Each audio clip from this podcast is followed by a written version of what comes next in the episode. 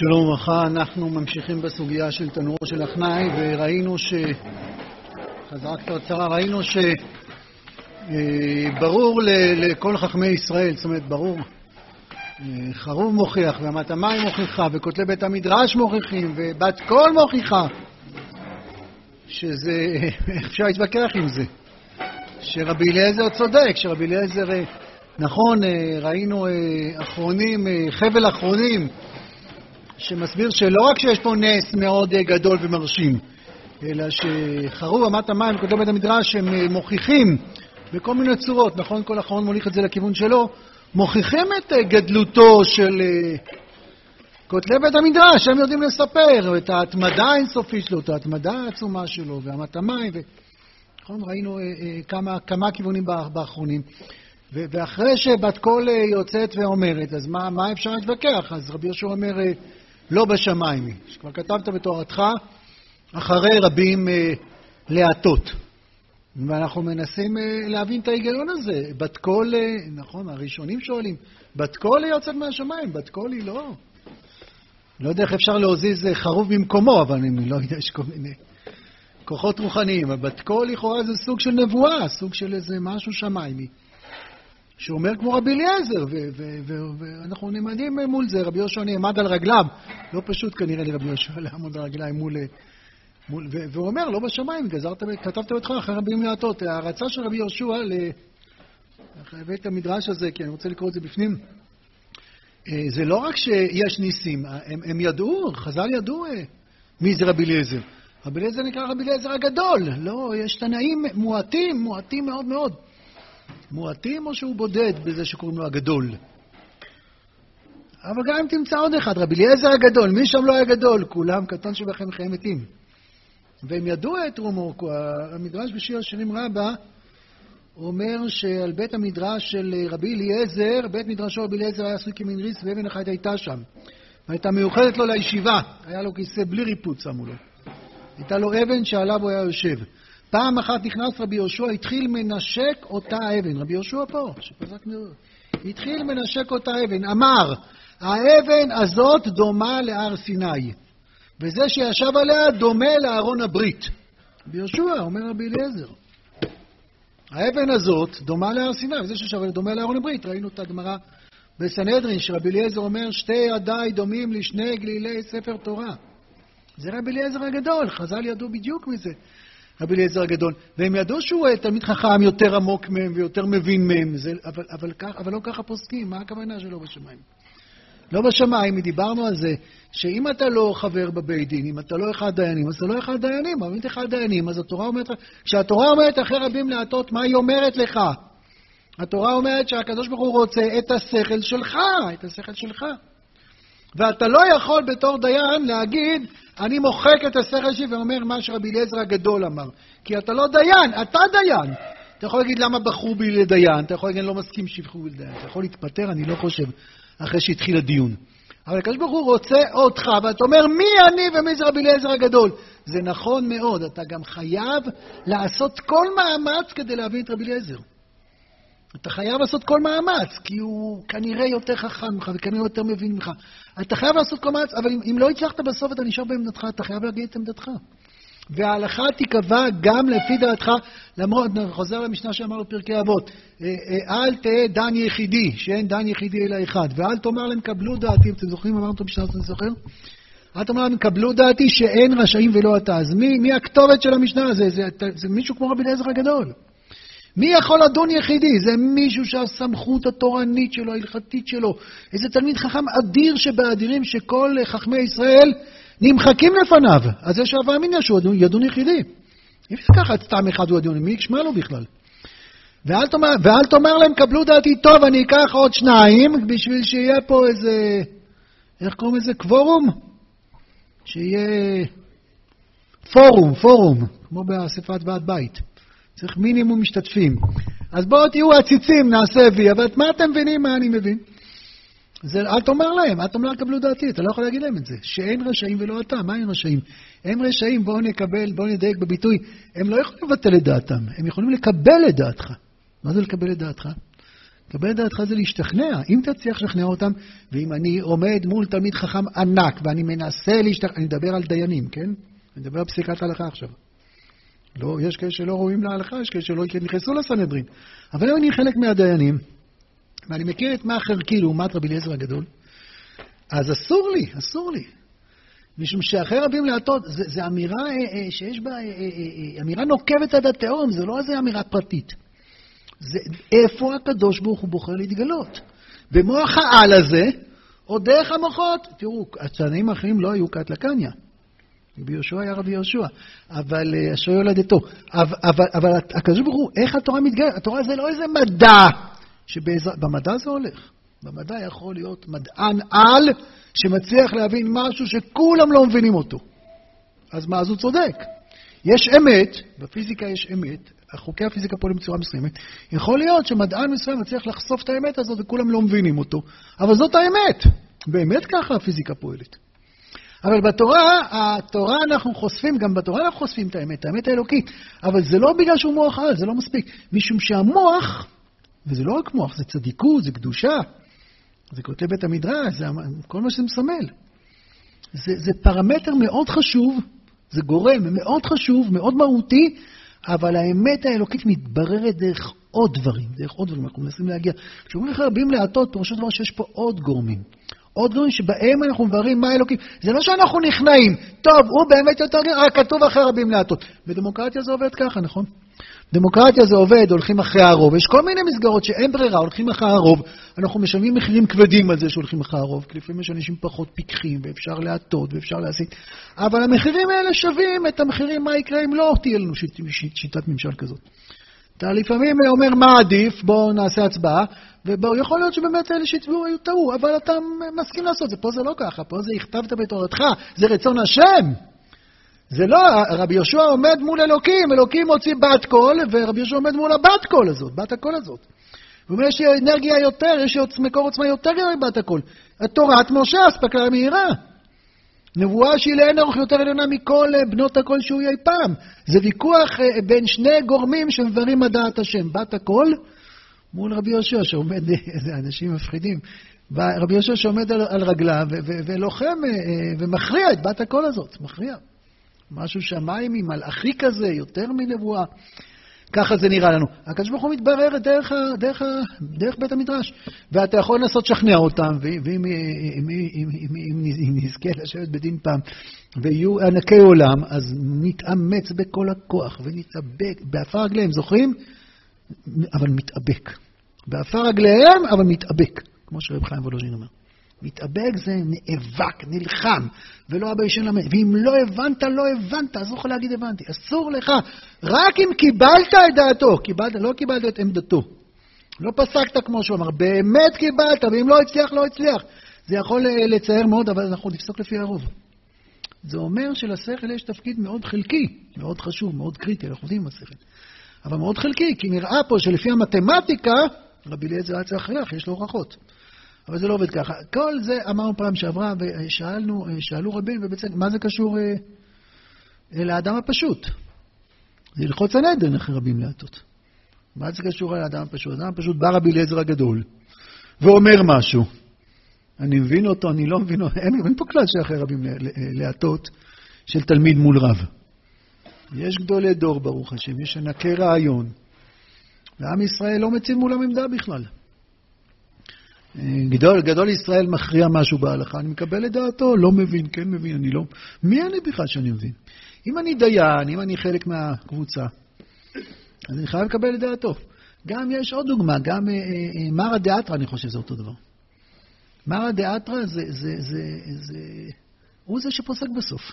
מה מוגדר כמרא דאתרא? מה תחומי הסמכות של מרא דאתרא? זה שאלות מעניינות שצריך לעסוק בפרטים של... בסופו של דבר מרא דאתרא הוא זה שמכריע גם אם יש בעיר הזאת אורחים שהם אולי תלמידי חכמים יותר גדולים ממרא דאתרא. יכול להיות שעבר עכשיו מישהו והוא תלמיד חכם יותר ממרא דאתרא, בפסקי ההלכה שקשורים למרא דאתרא, אה, אה, מבטלים את דעתם כולם, יש סיפור ידוע על הגר"א. אני זוכר, קראתי אותו בכל מיני מקומות, בתולדות הגר"א, אני לא יודע כמה זה מקור הלכתי, אבל הסיפור מספר שמישהו אה, בא לשאול את הגר"א אה, שאלה בהלכות כשרות של איזה מרק בליל שבת, והגר"א פסק אה, לאיסור, אבל אמרו לו, אבל המרא דאתרא של וילנה, המוץ של וילנה, פסק להיתר. אחרי שהוא פסק להיתר, באו לגר"א, רצו להחמיר. אני לא זוכר בדיוק את כל הפרטים, אבל בסופו של דבר הגר"א הלך לאכול את המרק הזה. לפי דעתו היה אסור לאכול את המרק, אבל יש מרא דאתרא, הוא עשה את רצון השם, רצון השם מתברר חלק, יש רבים אחרי רבים לעטות, יש מרא דאתרא. בסוף הסיפור אומר שהמרק נשפך, או משהו התקלקל שם, ו... וזה לא הצליח. אבל, אבל, העיקרון, אנחנו מדברים על העיקרון, העיקרון, רבי שלמה זלמן אוירבך, שגר בשכונת שער חסד. כל הלכה שהייתה קשורה לשער חסד, הוא מעולם, לא יודע מעולם, הוא לא, הוא לא פסק, הוא לא פסק. כל העולם כולו שואל את רבי שלמה זלמן אוירבך, רק השכן שלו לא יכול לשאול אותו שום שאלה. כי יש מרא דעת על שער חסד. אבל זה לא משחקים של ענווה. אין לו שום משחקים עם שלמה זלמן אוירבך. זה יש מרא דאתרא, ודרך זה ההלכה היא שהסוגיות האלה מתבררות דרך המרא דאתרא, ולא דרך, רק דרך השכל. השכל הוא כלי מרכזי, כולם עומדים עם השכל. יש משהו יותר, יותר עקרוני. אני חוזר, מה העמדה שלי כתלמיד מול הסוגיה הזאת? מה זה רלוונטי אליי? בסנהדרין אני חייב להגיד מה אני חושב, פה זה לא סנהדרין. אז יש לנו הלכות, ברוך השם, ויש אה, אה, אה, אה, מנהיגים לעם ישראל, ויש... כמו, כמו שיש מדענים בכל מיני תחומים, אני לא יודע להתווכח איתם. מי שלא בסמכות, מי שלא בפורום בכלל, אז מה, מה, מה הוא יביע את דעתו? אבל יש לזה השלכה, אני חושב, גדולה גם על עבודת שם שלנו. משום שאני חושב שיש שתי מערכות יחסים בין תלמיד לרבו. ועשה לך רב, אשרי מי שיש לו רב, ברוך השם.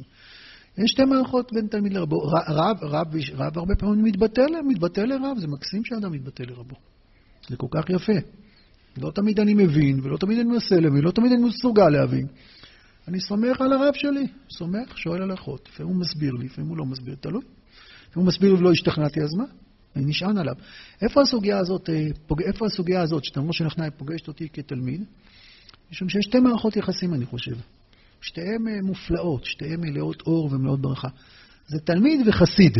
תלמיד וחסיד, לא באתי עכשיו להיכנס להגדרות של המסיעת שלהם, בסדר? חסיד של רבי ותלמיד של רב.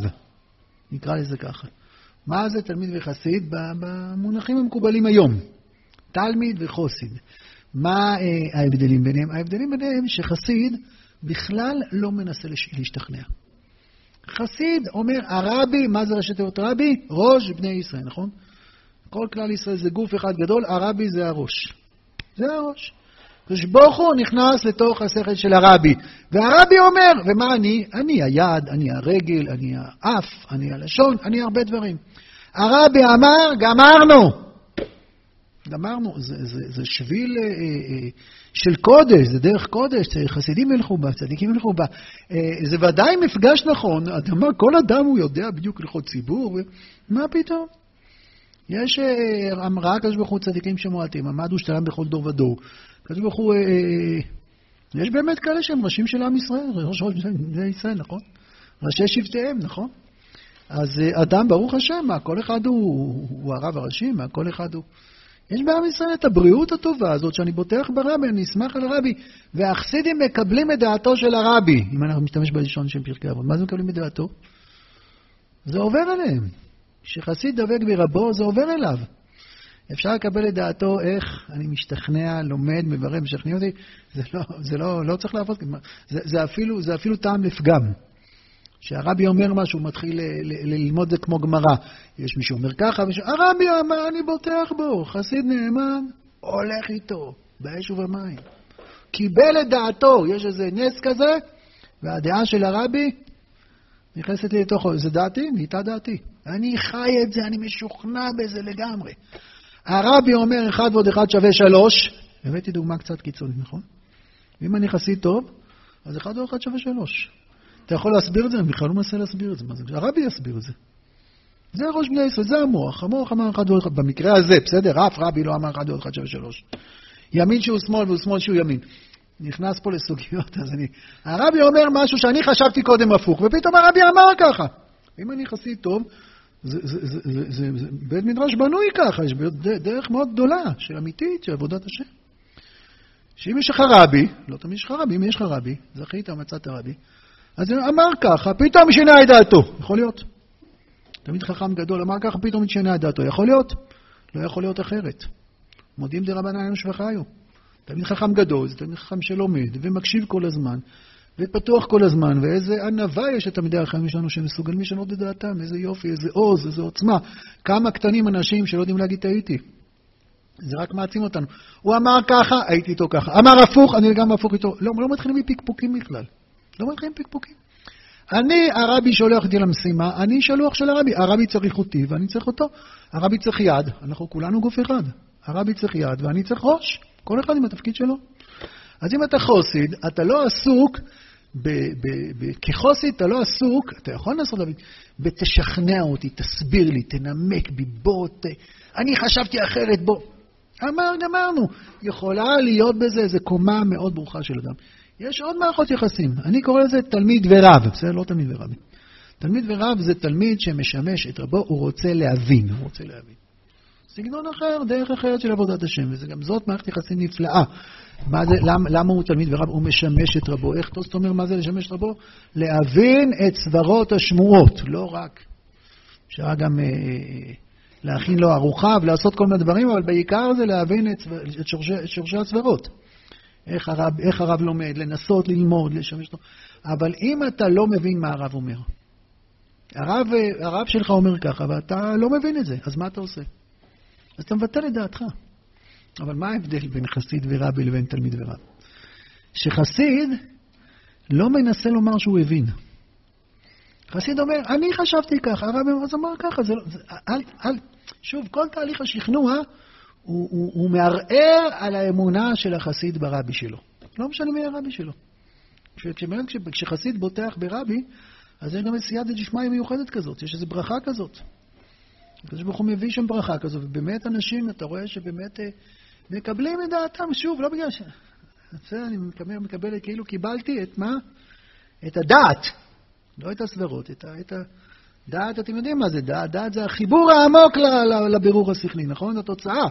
חוכמה, בינה ודעת. קיבלתי, אמר, אם אני דבוק בו, זה, זה עובר אליי. תלמיד זה אחד שרוצה להבין. תלמיד זה אחד שרוצה להבין, ככה במינוחים שלי. חסיד יבין, לא יבין, מה, זה לא רלוונטי. הרבי אמר. ותלמיד זה אחד שמעריך את גדלותו התורנית של רבו, את העומק שלו, הוא משמש את רבו, אז הוא מנסה להבין. מה קורה כשחסיד לא מבין את הרבי, מה קורה כשתלמיד לא מבין את הרבי. יש פה שני דברים שונים לכאורה. אם חסיד לא מבין את הרבי, אז, אז הוא לא אמור בכלל להבין, נכון? מה קורה, לא כשחסיד ותלמיד, שניהם מתבטלים לרבותיהם, בסדר? מה קורה כשמישהו אומר הפוך מהרבי או מהרב, בסדר? חסיד ותלמיד מאוד מאוד נאמנים, פתאום פוגשים תלמיד חכם אחר, או סתם בן אדם שאומר הפוך מהרבי. אז מה החסיד יגיד? החסיד יגיד אחד ועוד אחד שווה שלוש. בסדר, אני ממשיך בדוגמה הקיצונית הזאת. ואם יבוא מישהו ויגיד אחד ואחד שווה שתיים, אז מה החסיד יגיד? הוא יגיד לו, כן, בלי הרבי גם אני הייתי אומר את זה עם המוח הקטן שלי. אבל יש פה מוח קדוש שאני לא מבין אותו, הוא אומר אחרת. כשאתה אומר אחד ועוד אחד שווה שתיים, אתה נמצא ברובד אנושי. אבל אני עם הרבי, הרבי לוקח את זה למקומות אחרים. זאת אומרת, החסיד לא ניסה להשתכנע, ולכן מה? הוא מבין שהוא לא מבין. זה לא אכפת לו שהוא לא מבין. זאת האמת המוחלטת, גם אני לא מבין. אבל הוא מבין שבהיגיון, בלי להיות חסיד, מישהו יכול להגיד הפוך מהרבי שלו. רק חבל לו שהמישהו הזה לא קשור לרבי שלו, בסדר? אצל תלמיד, בדוגמאות שאני אומר עכשיו, זה לא עובד. כי תלמיד, הוא לא רוצה לבטל את דעתו, הוא רוצה להיות תלמיד, ללמוד. רוצה להיות איש בית מדרש. אז uh, הוא מנסה להבין את הרב. לפעמים הוא מבין את הרב, ולפעמים לא. אבל הוא מוכן להתבטל אל הרב גם כשהוא לא מבין אותו. גם תלמיד מותר לו, וזה חשוב שיתבטל אל הרב, נכון? הנפקא מינה באיך הוא מתייחס למי שאומר אחרת, נכון? כי חסיד אומר מי שאומר אחרת, אז מה? אה, כשאני אומר חסיד ותלמיד, אני מתכוון לדברים בנפש, לא איך אדם קורא לעצמו, כן? לסוגים של מערכות יחסים. אני מנסה לומר מה, מה אני לומד פה מהגמרא. אם, אה, אה, אם אני תלמיד, תלמיד, חסיד שחושב שהוא תלמיד, בסדר? זה מה שאני מנסה לומר. אתה רוצה להיות חסיד, זה נפלא להיות חסיד, אבל אתה לא תלמיד עכשיו. אתה רוצה להיות תלמיד, זה נפלא שתהיה תלמיד. חסיד שחושב תלמיד, מה זה חסיד שהוא חושב שהוא תלמיד? הרב אמר משהו, זה כבר לא רב, זה רבי, אבל הרב אמר משהו, אני לגמרי לא מבין את זה, אבל אני מתבטל. על החסיד אין בעיה להתבטל, אבל לתלמיד יש בעיה להגיד. אני מצליח לעקוף את המכשול, מה אני מנסה להסביר? יש איזה מבנה בנפש ש, ש, שבכוח יפלפל פלפולים להסביר למה עכשיו אחד ועוד אחד שווה שלוש. כי אני תלמיד, אני לא חסיד. זאת אומרת, זו התפיסה הפנימית שלי. ואם אני כישרוני, אז אני מעיה לי קוף פילה בקופא דמחתא, ומתאר את השרץ בקנ"ן אה, טעמים. ו- ומה אני לא עושה כדי להוכיח שמה שהרב שלי אמר זה נכון. חסיד לא צריך את זה. כי חסיד אומר, וואלה, אם הייתם שואלים אותי, הייתם אומר הפוך, איזה מזל שלא שואלים אותי, איפה השכל שלי והשכל של הרבי. אבל תלמיד, בסדר, זה מילים שאני המצאתי בשביל להביא את הסוגיה, זה לא חסיד תלמיד. תלמיד, הוא יכול להגיד, הוא יכול להיות חסיד. אני הרבה פעמים מבטל את דעתי, זה בסדר גמור. לא שאני מודה למשהו. אני יכול להיות חסיד, אני יכול להגיד לא מבין, ככה הוא אמר, אני הולך איתו. אבל אני לא מבין. אני לא מבין. מה, מה אסור? מה הסוגיה פה לא מרשה? מה הסוגיה פה לא מרשה? לרמות את עצמך ולהגיד שאתה הבנת. לרמות את עצמך ולהגיד שאתה הבנת. יש הרבה סיבות כבדות משקל שגם תרצה לרמות את עצמך. כי לא יכול להיות שהרב שלי לא צודק. אז תהיה חסיד. לא, אני לא רוצה להיות חסיד. תהיה חסיד, כמובן תימחק. לא, אני צריך להוכיח את זה נכון. ואז איך אני מתייחס למי שלא חושב כמו הרב שלי? אני חושב אולי כמו, תהיה חסיד, תהיה חסיד, בחסיד יש משהו מאוד יפה. אני זכיתי לו, אתה לא זכית לו בחסיד מסכן. אם לא היית, אני מבין, אנשים רגילים חושבים אחרת. אבל אם אתה תלמיד, אתה לא, אתה, לפעמים אתה לא מסוגל לתת מקום, למה? למי שחושב אחרת. ואתה תתווכח ותוכיח שמי שלא חושב כמו, הוא חסר שכל. אצל חסיד, מי שלא חושב כמו הרבי שלו, זה הרבה יותר חמור מחסר שכל. מה הוא? הוא חסר רבי, השם ירחם. שזה זוועת עולמים, יכול בעיניו זה זוועת עולמים. בסדר, אבל הוא, הוא זכה והוא לא זכה. אני יש לי את הרב זצ"ל, יש כאלה שלא זכו, מה, לי השם נתן מתנה. לא יודע במה זכית נתתי מתנה. יש כאלה שלא זכו. אבל זה, זה, זה יוצא מתוך הגמרא פה, אתם מבינים? למה זה יוצא מתוך הגמרא? משום שהגמרא פה אומרת שהקדוש ברוך הוא מדבר אליך בשכל, הוא מדבר אליך דרך השכל שלך. אתה יכול להגיד, לא רוצה דרך השכל שלי, אתה יכול להגיד, אני דבק, אני מבטל את השכל שלי, זה מצוין. אבל כשזה בשכל, אם אתה רוצה להיפגש עם אלוקים דרך הדעת, דרך התבונה, ככה לומדים תורה, אפשר להתבטל, מצוין. אפשר להגיד, אני לא יודע. זה מעולה, זה נפלא, זה דרך מפוארת מאוד, גדולה מאוד, עצומה מאוד, וכל אחד חייב שיהיה לו איזה כיס אחד של להיות חוסיד. הלוואי שנהיה חסידים גם במובן הזה, בטח. תנועה חסיד יש לה הרבה מקום והרבה תפקיד.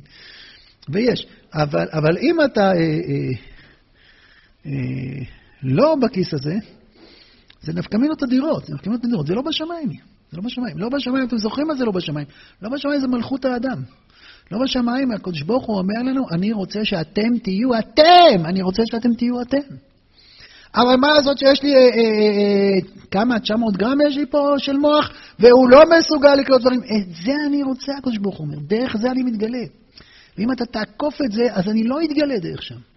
ואלף בת קול לא יעזרו, לא בשמיים, מהראשונים ששואלים, איך זה יכול להיות שבת קול אמרה הפוך? הם אומרים שזה נעשה נס, בת קול בדיוק בשביל ללמד אותנו את זה. זה הכל היה כדי ללמד אותנו את זה, שהקדוש ברוך הוא מתגלה לנו דרך רבים להטות. דרך אחרי רבים להטות. זה גם בשביל שלא תעשה אה, אה, תורה חברות חברות, אבל בעיקר בשביל לברר לנו איך פוגשים את אלוקים. אתה פוגש את אלוקים עם התבונה שלך, עם ההיגיון שלך, ככה אתה לומד גמרא. אם אתה קורא רש"י ואתה לא מבין את הרש"י, אז תגיד, לא הבנתי את רש"י.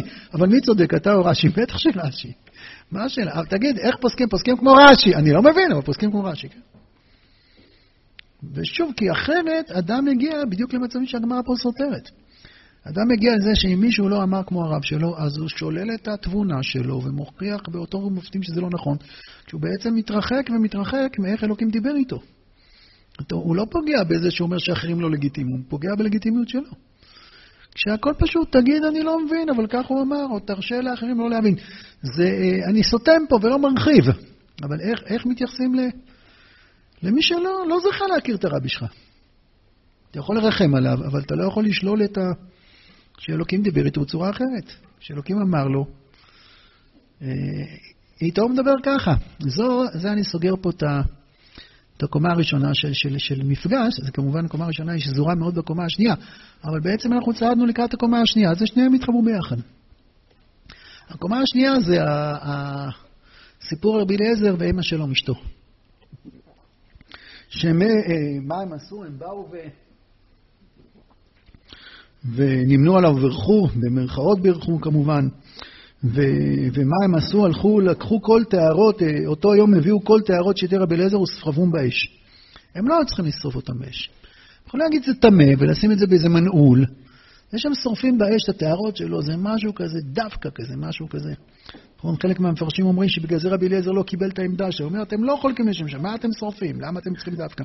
אבל בטח שהם עשו דווקא, הם עשו דווקא בשביל לדבר את הסוגיה הזאת, בשביל שעכשיו אנחנו נלמד סוגיית הנורו של החנאי, שכל הדורות ילמדו את סוגיית הנורו של החנאי. אז אה, מאותו יום אשתו לא מרשה לו אה, אה, ליפול אפיים, עד ש... עד שהייתה איזו טעות עם ראש חודש, אם אתם זוכרים, ו- ומה קרה? אשכחת נפל הפה, היא חוזרת, רואה שהוא בנפילת אפיים. אמרה לקום כתלית לאחי. גמרנו. אח שלי אחות של רבן גמליאל, רבן רבי יהושע הוא זה שחלק עליו, רבן גמליאל היה הנשיא, והוא זה שכנראה היה אחראי על הנידוי. ראה אותו נופל אפיים, אנחנו לא יודעים כמה שנים עברו, אבל בכל אופן היא לא נותנת לו ליפול אפיים, נכון? נפילת אפיים זה לא כתוב בשולחן ערוך שאחרי 18 צריך לשים את היד על הראש, את הראש על היד, ושיהיה במקום נמוך. נפילת אפיים זה אותו, נפילת אפיים זה נפילת אפיים, אני חושב שהזכרנו את זה, נפילת אפיים אדם נמצא בתפילת העמידה, בטח תנאים ככה, והלוואי שכל אחד מאיתנו, אדם נמצא בתפילה נוכח פני השם. אדם נמצא בתפילה, כאילו בית המקדש, אדם נמצא בתפילה בעולם האצילות העליון, הוא נמצא בלעילה ולעילה.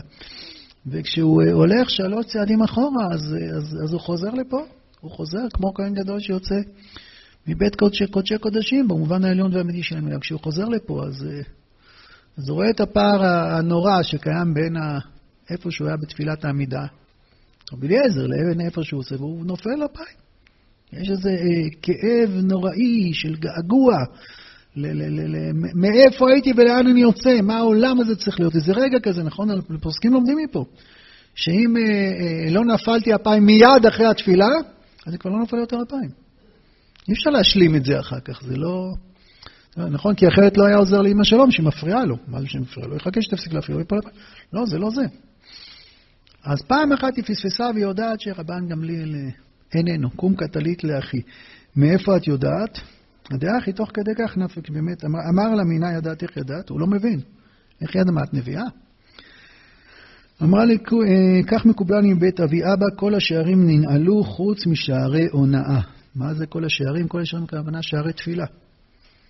כל השערים ננעלו, הכוונה שגם אם כל השערים ננעלו, גם אם יש תפילות שהן חסומות כל הזמן, ברגע שיש לנו שערי הונאה, אז הם יפתחו. רש"י אומר שערי הונאה לפי שצער הלוי וקרוב להוריד דמעות. בעמוד הקודם כתוב שכל השערים ננעלו, אמר רבי אליעזר, מיום שנחרב בית המקדש, ננעלו שערי תפילה, שנאמר גם כי יזעק והשבע סתם תפילתי. ואף על פי שערי תפילה ננעלו, שערי דמעות לא ננעלו. אל דמעתי אל תחרש. שאנחנו לא מבינים כל כך למה, למה שערי אה, הונאה, שערי דמעה, שערי דמעה לא. הש... גם עם כל השם, מיום שחרב בית המקדש, מחיצה של ברזל מפסקת מישראל אביהם בשמיים, אומרים חז"ל. ואף על פי כן שערי דמעה לא ננעלו. זאת אומרת, תפילה שיש בה דמעות. היא תפילה שיכולה לפרוץ את כל השבר של חורבן בית המקדש, את כל מחיצה, אין שום מחיצה של ברזל, אתם יודעים. מחיצה של ברזל זה, זה חומה שאי אפשר לעבור אותה, זה אי אפשר לקרקר אותה. זה לא כמו חומת אבנים שאפשר לנגח אותה בסוף. אז הקשיים, החסימות, הסיבוכים הרוחניים שקיימים בעולם מאז חורבן בית המקדש, הם גורמים לאיזה אה, פער קשה מאוד למפגש עם הקדוש ברוך הוא. התפילות של אחרי חורבן בית המקדש ואחרי ביתי בית תפילה יקרא לכל העמים, הרמב"ם אומר במפורש שתפקידו העיקרי של בית המקדש זה תפילה, זה לא אה, אה, בית קורבנות. והתפילה שלנו היא זכר, היא זכר לתפילה והיא זכר לקורבנות. כי אנחנו ננעלו חומה של ברזל מפסקת. אבל שערי דמעה פורצים את הכל. מה הפירוש? את כל הקשיים הרוחניים ואת כל ה... זה שאנחנו בגלות, ואת כל זה שאין בית מקדש ואין מלכות בדוד, אם מישהו בוכה, ואפילו הונאה שזה קרוב לשערי דמעות, לא כתוב שרבי אליעזר אה, אה, אה, בכה. לא כתוב שהוא בכה, אבל קרוב לזה, היא, כבר, היא לא בדקה אם יש לו דמעות, היא ראה אותו, אותו בזווית כזאת. וידעה ש... למה? כי כל השערים נעלו חוץ משערי דמעה. וזו שאלה מאוד גדולה. למה שערי דמעה לא... לא... למה שערי דמעה לא ינעלו? הגמרא אומרת, לעולם יהיה אדם זהיר בהונאתה של אשתו, שמתוך שדמעתה מצויה, הונאתה מצויה. הונאה זה לצער, הונאת דברים. לצער מישהו. אדם צריך להיזהר בלא להעביר ביקורת אה, אה, על אשתו יותר מדי, כי נשים בוכות יותר בקלות. ומה יקרה אם היא תבכה? שערי דמעה לא ננעלו, וזה יכול להיות מסוכן מאוד. זה לא שהיא תתפלל בדיוק על מה שאתה חושב עכשיו, הקדוש ברוך הוא ישמע את הכאב שלה. רבי אליעזר בן אורקס ודאי לא התפלל שרבן גמליאל ימות. והוא זעק את הזעקה על המלחמה נגד התורה שלו ועל החילול של התורה שלו ושרפת טהרות. הכאב הזה יצא ככה בתפילה, ומול הכאב הזה רבן גמליאל לא יכול להמשיך לחיות. לא יכול להמשיך להיות איש האלוקים הקדוש הזה. אז מה, מה זה קשור לדמעות? מה זה קשור? דמעות זה איזה רגש אה, אנושי. רגש אנושי, אתם יודעים שרק אנשים, רק בני אדם בוכים וצוחקים. בעלי חיים לא בוכים ולא צוחקים. הם אולי צורכים, אבל הם לא בוכים ולא צוחקים. אם לדמעות יש, אם לתנין יש דמעות, אז אין שום קשר, נכון, בין הדמעות של, שלו לדמעות שלו. אז הוא בוכה. אז הוא בוכה. זה לא נעים שהוא בוכה, צריך לנגב לו את הדמעות, צריך להרגיע אותו, לתת כוס מים. לעולם יהיה אדם זהיר בעונתה של אשתו. מה הכוונה? יש ויכוח בין איש ואישה, איך מתנהגים בבית, אבל תיזהר, היא מאוד רגישה ותבכה כאלה. אז היא ילדה גדולה, לא מנהלים דברים מתוך חרדה שמא היא תבכה. אני לא רוצה שהיא תבכה חס ושלום, היא יקרה לי מאוד, אני אוהב אותה מאוד, אני דואג לה מאוד, אבל מנהלים איזה דיון, לפעמים דיון מאוד משמעותי, איך לחנך את הילד, לאיזה מוסד לשלוח אותו, איך להתנהג, מה, מערכות יחסים אה, שיש להם הרבה השפעה רגשית. ויכול להיות שהעמדה שלך היא עמדה שמפחידה אותה או מדאיגה, אבל זאת האמת, אתה סופר את זה, מעריך את זה, נותן לזה הרבה מקום. אבל מה, מה, מה זה תיזהר? תיזהר כי, כי היא בוכה, זה בדיוק הגמרא אומרת, מתוך שדמעתה מצויה. זאת אומרת, היא בוכה בקלות, אז למה אתה... אם אני בוכה, הו, מה, אני, אני לא בוכה, דמעתי לא מצויה, וחס וחלילה שפתאום, אני התכוונתי, גבר. גבר הוא דמעתו לא מצויה, הוא חזק, הוא חזק, ואם בכל... אבל לכאורה הדמעות באות לה בקלות, נכון? אז למה אנחנו כל כך מתייחסים לדמעות האלה? מה קרה? שערי הונאה לא ננעלו, ככה אומרת אשתו של אימא של רבן גמליאל, אימא שלום, באה מבית דוד, הראשונים אומרים, באה מבית דוד, אז קיבלה את זה בסוף. היא ידעה את זה, היא לא מתלבטת, זה יותר מנבואה, זה ודאות. וזה בעצם ההסבר, אני חושב. הסוגיה הזאת היא ההסבר ללמה אחרי רבים להטות. זאת אומרת, החלק השני של הסוגיה הוא זה שמסביר את החלק הראשון של הסוגיה. משום שאתה יכול להגיד על דמעות מה שאתה רוצה. אתה יכול להגיד שלא צריך להתמקד, להת, להתרגש מ, מרגשנויות. ואתה יכול להגיד שזה לא רלוונטי לשום דבר. אם מישהו כואב לו שיהיה חזק, והכל אתה צודק, בשכל. אבל אלוקים אה, רואה את זה אחרת. שערי דמעה לא ננעלו. גם עם מחבת של ברזל, גם מחיצה של ברזל מחזק במפסק ישראל לבין שבשמיים, אז שערי דמעה לא ננעלו.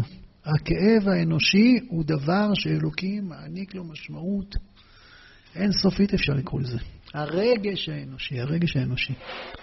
רבי אליעזר רוצה לנהל את בית המדרש עם שכל אנושי, ובשכל אנושי הוא כנראה מגיע לפסגות היותר גבוהות שתלמיד חכם יכול להגיע אליהן. אבל הפסוק הזה אחרי רבים להטות, מסביר לרבי אליעזר, אז אתה, אז רבי אליעזר עצוב, רבי אליעזר כואב לו, זה מאוד לא נעים לי. אבל, אה, אה, אה, אבל מה לעשות, אנחנו צריכים לקבוע הלכה לדורות, והלכה לדורות, ש, שתנורו של הכנאי הוא, הוא, הוא, הוא לא כמו שרבי אליעזר אמר. רבי אליעזר אמר שהולכים אחר המעמיד, וזו סברה מאוד עמוקה, ולא הצלחנו להבין אותו, לא הצלחנו להבין אותו.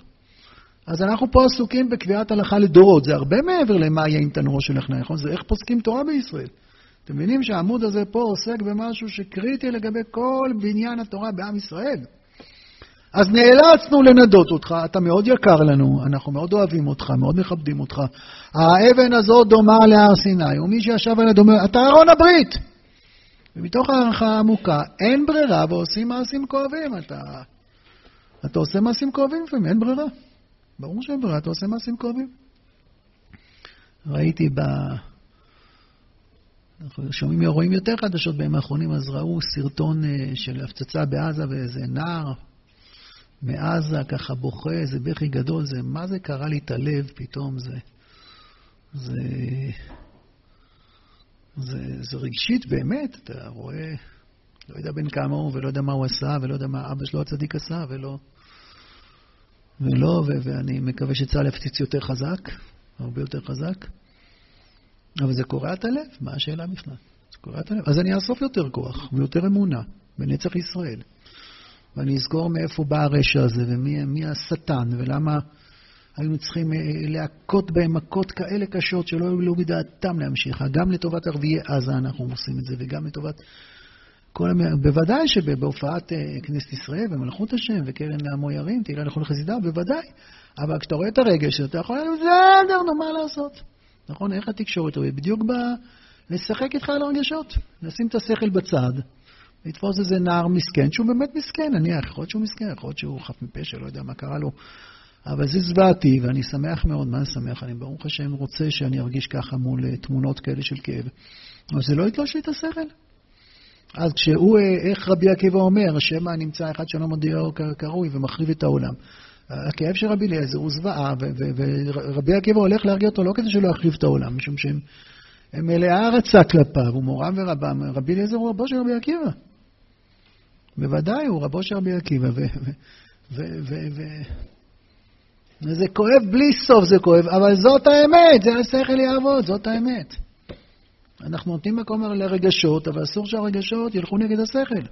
אז אם אני רואה סתם נער ערבי זועק, אז בוודאי שאני מתמלא על בחמלה. אם אני מבין חלק מהמלחמה הזאת, חלק מהרצחנות הזאת, וזה שהם יורים מתוך אוכלוסייה אזרחית ויורים על אוכלוסייה אזרחית, ומה יקרה אם נחזק אותם, ומה יקרה אם ניתן להם באמת את התחושה שזה עוזר להם והם יכולים להמשיך מתוך אוכלוסייה אזרחית. אז איך הרוע הזה יתמשך? איך זה יתמשך לכל העולם, התרגיל המכוער הזה והנביזי הזה? אז ברור שהחמאס הוא הרשע פה וה, וה, והמושחת, וברור שאנחנו אה, אה, עושים את זה בשם הצדק והמוסר והטוב. אז, אז לא מתייחסים לרגשות, יש מקום כזה. שוב, רגשות הם נכונים כשהם לא סותרים את השכל. ובאה מלכות השכל, אנחנו בני תורה, אתם בדרך כלל עובדים עם השכל, ומתייחסים לרגשות. אז, אז, אז מה זה משנה שרבי אליעזר בכה? אז הוא בכה. רבן גמליאל, איך רבן גמליאל אומר? אה, לא לכבודי ולא לכבודי בית אבא. כשהייתה את הסערה בים. אה, אף רבן גמליאל בא בספינה, עמד עליו נחשול לטבעו, אמר כי מדומה לי שאין זה בשביל רבי זמנור, אז עמד על רגליו ואמר, כולם שם עומדים על הרגליים. ריבונו של עולם גלוי וידוע לפניך, שולח כבוד עשי לכל ביתה, לכבודך שולח במחלקה בישראל. נחיה מזהה פה, יש פה איזה אמת. אז מה זה שערי דמעה לא ננעלו, ומה זה שערי עונה, מה זה שבי לאיזה בוכה? אז זה חוזר לתוך אחרי רבים להטות. זה חוזר אחרי רבים להטות. שאיך אנחנו לומדים תורה עם שכל, עם תבונה, ככה לומדים תורה. אתה בא עם האינטליגנציה שלך, היכולות הקוגניטיביות שלך, ואתה מנסה להבין את הסוגיה היטב, ואתה שואל מה אתה לא מבין, ואתה מסדר ומברר ומסכם. ככה לומדים תורה. אבל אתה לומד תורה עם שכל. הקדוש ברוך הוא לא אה, אה, לקח אותך ושם שכל, יש כאלה אה, מחשבים, נכון? יש את הליבה של המחשב, שמים את זה באיזה קופסה. צריך לחבר לזה אחרי זה כל מיני חלקים. כל מיני מעבדים, וכל מיני סוללות, וכל מיני חוטים. ו- וגם אנחנו, יש פה שכל, וצריך לחבר את השכל הזה, למה? צריך עיניים, צריך אוזניים, כדי שהוא יראה, הוא ישמע. צריך ידיים, כדי שהוא יצליח לאכול, כי אם הוא לא יאכל, השכל ימות. אפשר להסתכל מי אני, מי האישיות שלי, מי, מי, ה... מי העולם. אז הבן אדם, והבן אדם הזה יש לו כל מיני דברים מצחיקים, יש לו פה שרוצה לאכול לפעמים יותר מדי, ועיניים שרוצה להסתכל מה שלא צריך. יש איזו קופסה כזאת, והקופסה כזאת היא לא תמיד... מה שחשוב זה התבונה, אלוקים נתן לו תבונה, צלם אלוקים, שכל, נכון? אז הגמרא פה אומרת שלא. כשהגמרא אומרת אחרי רבים להטות, זה המשך של הגמרא. הגמרא באה, הגמרא פה היא חלק מהסוגיה של הונאה, של לצייר, שלא לצייר. זה מה שהסוגיה. וזה באמת מברר למה אחרי רבים להטות. כי, כי, כי אלוקים מדבר אל שכל שנמצא בי, בי, בי. אני מדבר על הפוסקים, אני מדבר על הדיינים. אני מדבר על אנשים שמעלים את עצמם, מגדלים את עצמם, גדלים בתורה, עסוקים במצוות, אני מדבר על קהל הדת האלוקים, על, על המנהיגות הרוחנית של עם ישראל, תלמידי החכמים. שאליהם, ובטח גם אלינו. הקדוש ברוך הוא מבקש שנעמול עם השכל, זה מה שעושים בבית מדרש, זה מה שעושים בבית מדרש. אבל אנחנו עמלים עם השכל. מי זה אתה? זה כל כך רלוונטי לסוגיה, מי זה אתה? אתה עם עולם הרגש שלך. זה שחכמים לא הצליחו לרדת לסוף דעתו של רבי עקיש, של רבי אליעזר, זה שחכמים לא מבינים אולי את עמקותו של רבי אליעזר, זה יכול להיות בגלל העולם הרגשי שלהם. בגלל שאין לה מספיק, הם לא קיבלו מספיק, כמו שרבי אליעזר קיבל. אבל זה מה שאלוקים נתן לנו. ואלוקים נתן לנו את זה לכתחילה, ככה אלוקים רוצה. דפוסי המחשבה שלנו, דפוסי הרגשות שלנו, יקרים לאלוקים. כל אשר נעלו חוצים. כי הצער, הצער הזה שאתה מרגיש, מה, מה, זה, מה זה הוא עובר, לא ננעלו שערינו? זה צער שמיימי, זה צער שמיימי. איך הרב כותב באורות המלחמה למלחמת העולם הראשונה? שלא עברנו שם כהוא זה ממה שעברנו במלחמת העולם השנייה, אבל עם ישראל עבר מספיק. המון חורבן ומוות וקהילות שגולות ממקומם, ו... היה כאב מחריד. הרב כותב, יש פה למישהו ככה אורות בשלוף, אני אצטט מתוך הספר, ואם לא אני אגמגם בערך. אז הרב כותב ככה, על, על כל נערי נחלי הדמים הנשפכים, שנהרגו עשרות מיליונים. אתם יודעים שמלחמת העולם הראשונה נהרגו יותר, אבל זה, טוב, אני אמצא, נהרגו יותר חיילים מאשר נהרגו ב, ב, במלחמת העולם השנייה. אזרחים נהרגו לאין ארוך יותר, אה, יותר, אבל הבאת לי איזה דפוס שאני לא מכיר. מצאתי, מצאתי, תודה.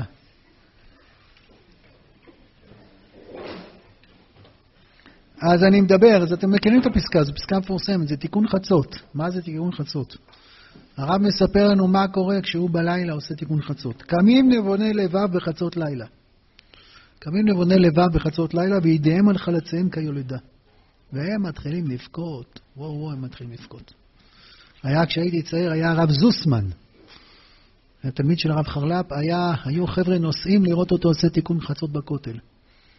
הוא היה מגיע לכותל, מחכה לחצות, מתיישב על הרצפה, ופתאום, פאח! באיזה בכי כזה, כל יום על השעון. פאח! איזה בכי, מה, יש לו איזה מנגנון כזה? הוא מפעיל את הבכי? מה קורה שם? מי שהיה רואה דבר כזה, בום. היה עף למקום אחר. אז מה הרב כותב פה? מה זה תיקון חצות? של נבוני לבב. קמים נבוני לבב בחצות לילה וידיהם על חלצים כל יולדה. על מה? על צרת העולם, צרת ישראל, צרת השכינה, צרת התורה, הם בוכים ומבכים. ויודעים מהם, יש הרבה צרות. גם היום לא פשוט, גם היום יש ירי, בטח על תושבי הדרום ועוטף עזה, וגם על חלקים אחרים, ויש משפחות שנפגעו, ויש משפחות שאיבדו, ויש לנו הרבה התמודדות שאנחנו צריכים להתמודד איתן, אבל ברוך השם אנחנו במקום אחר, אחר, אחר, אחר, אחר ממלחמת העולם הראשונה. היום ילד יהודי, כולם יודעים שזה הדבר הכי יקר בעולם, ואם מישהו רוצה לפגוע בו חלילה, אז הצבא שלנו עומד ומשיב. אני יודע שיש כל מיני קושיות על היום יש התמודדויות לא פשוטות, אבל איפה אנחנו, אפילו מבחינת הראשונה, במאה השנים האלה התקדמנו בהרבה מעבר לכל החלומות, בלי לזלזל בכהוא זה בקשיים. אז קמים לבוני לב, גם היום צרות לא פשוטות. אבל הם מסתכלים על צרת העולם, צרת ישראל, צרת השכינה, ויודעים הם, זאת השורה שרציתי לדעת, להיפגש, יודעים הם, ומכירים את עומק הצער במקורו ותולדותיו. גם לצער יש נשמה, זה מה שהם ניסו לומר. הצרות שבעולם הם ביטוי, הם גילוי בעולם הזה של צער שמיימי, הרבה יותר עליון. מכירים הם את עומק הצער במקורו. איפה זה מתחיל? יודעים הם שכל הצרות והמחשכים, כל נהרי נחלי הדמים הנשפכים, כל התלאות והנדודים, כל הבוז והמסתמה, כל הרשעה והזוהמה אינם אלא, שימו לב, תולדה קלושה מהד הכל של אותו הצער העליון, צער השמיים, צער השכינה. זה, זה תולדה, תראו כמה הרב מוריד את זה. יש קול, יש הד קול, יש לו תולדה ותולדה קלושה. בשנים הנוראיות האלה, הזוועתיות האלה של מלחמת העולם הראשונה, כל הצער הזה זה רק הד קול של תולדה קלושה של צער השכינה. מה זה צער השכינה? זה נבוני לבב שקמים וצריכים לחצות לה. אנחנו יודעים שיש דבר כזה. והביטויים שלנו, כשמופיע צער בעולם, כשמופיע צער בעולם, בטח שזה צער של רבי אליעזר, ובטח זה צער של אשתך. כשמופיע צער כזה בעולם, אז זה לא איזה רגש כזה. השכינה מופיעה דרכנו. איפה השכינה מופיעה דרכנו? דרך התבונה שלנו. זה בית המדרש. זה בית המדרש. אבל אנחנו באים לבית המדרש. אנשים באים למדרש, ולאנשים האלה יש עולם, והאנשים האלה יכופפו את עולם הרגשות שלהם בפני השכל, אבל עולם הרגשות שלהם רק יתכופף, הוא קיים והוא יקר לאלוקים מאוד. ואם יש כאב בעולם הזה, אז הוא ביטוי של כאב הרבה יותר לאומי פנימי, ואם הכאב מופיע בעולם הזה, אז הקדוש ברוך הוא רואה בו דבר בעל משמעות אדירה, בטח אם זה הכאב של רבי אליעזר. אז רבי אליעזר חולק על כולם, ורבי אליעזר בעצמו, הכאב שלו, הוא לא הבין מאיפה אשתו יודעת. היא אמרה, אני בוכה, אז מה אם אני בוכה? היא אומרת, לא, כשאתה בוכה, השכינה בוכה. זה מה שאומרת לו אשתו. בגלל זה ההלכה לא כמותך, כי אנחנו לא רק שכל, אנחנו תלמידי חכמים שיש להם שכל. אנחנו אנשי תורה שיש להם שכל, הם מקשיבים לשכל, אבל הקדוש ברוך הוא רוצה אותנו עם כל, כל האישיות שלנו כולה, מלמעלה עד למטה, כולל כל זה, ולכן יכול להיות שאתה הכי חכם, ויפסקו לא כמוך, יפסקו אחרי, אחרי רבים. כי הקדוש ברוך הוא ברא פה עוד אנשים, ובשכל שלהם, אולי לקטנותם יחסית אליך, אבל זה בדיוק מה שהקדוש ברוך הוא רצה, שאנחנו נהיה אנחנו. זה מה שיקר לקדוש ברוך הוא.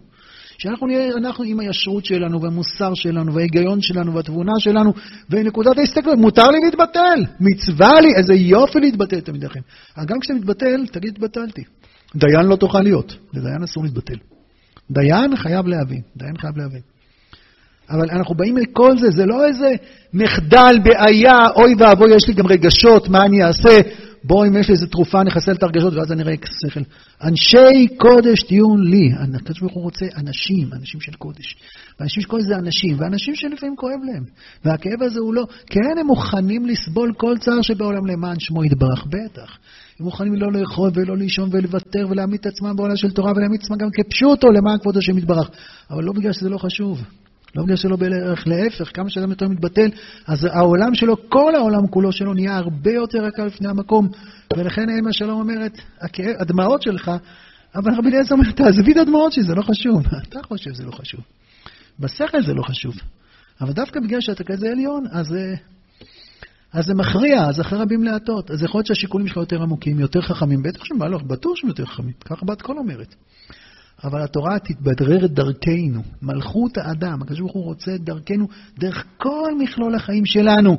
ואם יש יחיד עליון כזה, כמו רבי אליעזר, שאולי כולם כקליפת השום בעיניו, אנחנו נפסוק כמו כולם, גם עם קליפת השום בעיניך, כי קליפת השום זה מבחינה מסוימת. מבחינת המעטפת, המכלול, ההקשבה, השכינה מתגלית דרך החיים שלנו. שבת שלום ומבורך.